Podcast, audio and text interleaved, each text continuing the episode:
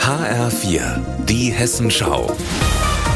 Unser Thema aus Südhessen und Rhein-Main. Heute mit Raphael Stübig über die momentanen Sorgen um die Rheinfähre Landskrone. Noch pendelt sie täglich im 10-Minuten-Takt zwischen Drehburg, Hornsand und Nierstein. Doch damit könnte bald Schluss sein, denn Betreiberin Cornelia Dries kämpft mit einem Minusgeschäft. Wir haben Pachtzahlungen an die Eigentümer der Fährschiffe eingestellt. Wir haben eigenes Gehalt ausgesetzt. Wir haben unsere Mitarbeiter in Kurzarbeit geschickt. Also alles das, was bei uns zu machen war an Sparmaßnahmen, haben wir jetzt ergriffen. Erst die Corona-Pandemie, dann die Energiekrise und jetzt sorgen Baustellen sowohl auf rheinland-pfälzischer als auch auf hessischer Seite seit Monaten für Flaute auf der Autofähre. Es wird ja auch schon großzügig auf der Autobahn umgeleitet, sodass die gar nicht erst hier in die, in die Region kommen.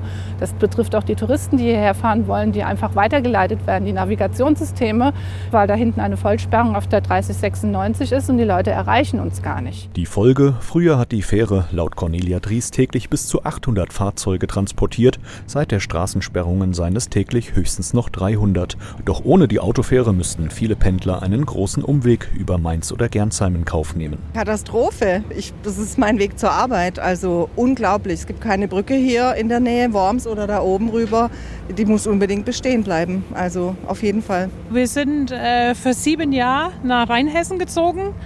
Und ich arbeite halt in Rüsselsheim, fahre täglich mit der Fähre. Aber wir haben in der letzten Zeit, habe ich das sehr stark gemerkt, manchmal habe ich alleine hier gestanden. Wegen der Einbußen hatte Cornelia Dries bereits im vergangenen Jahr finanzielle Unterstützung beantragt. Zumindest die Landesregierung von Rheinland-Pfalz hat daraufhin ein Gutachten erstellen lassen und ihr jetzt auch einen Schadensausgleich von 40 Prozent zugesagt. Weil bei dem Gutachten kam heraus, dass zu 60 Prozent der wirtschaftliche Schaden hier in Hessen entsteht durch diese Vollsperrung der L3096.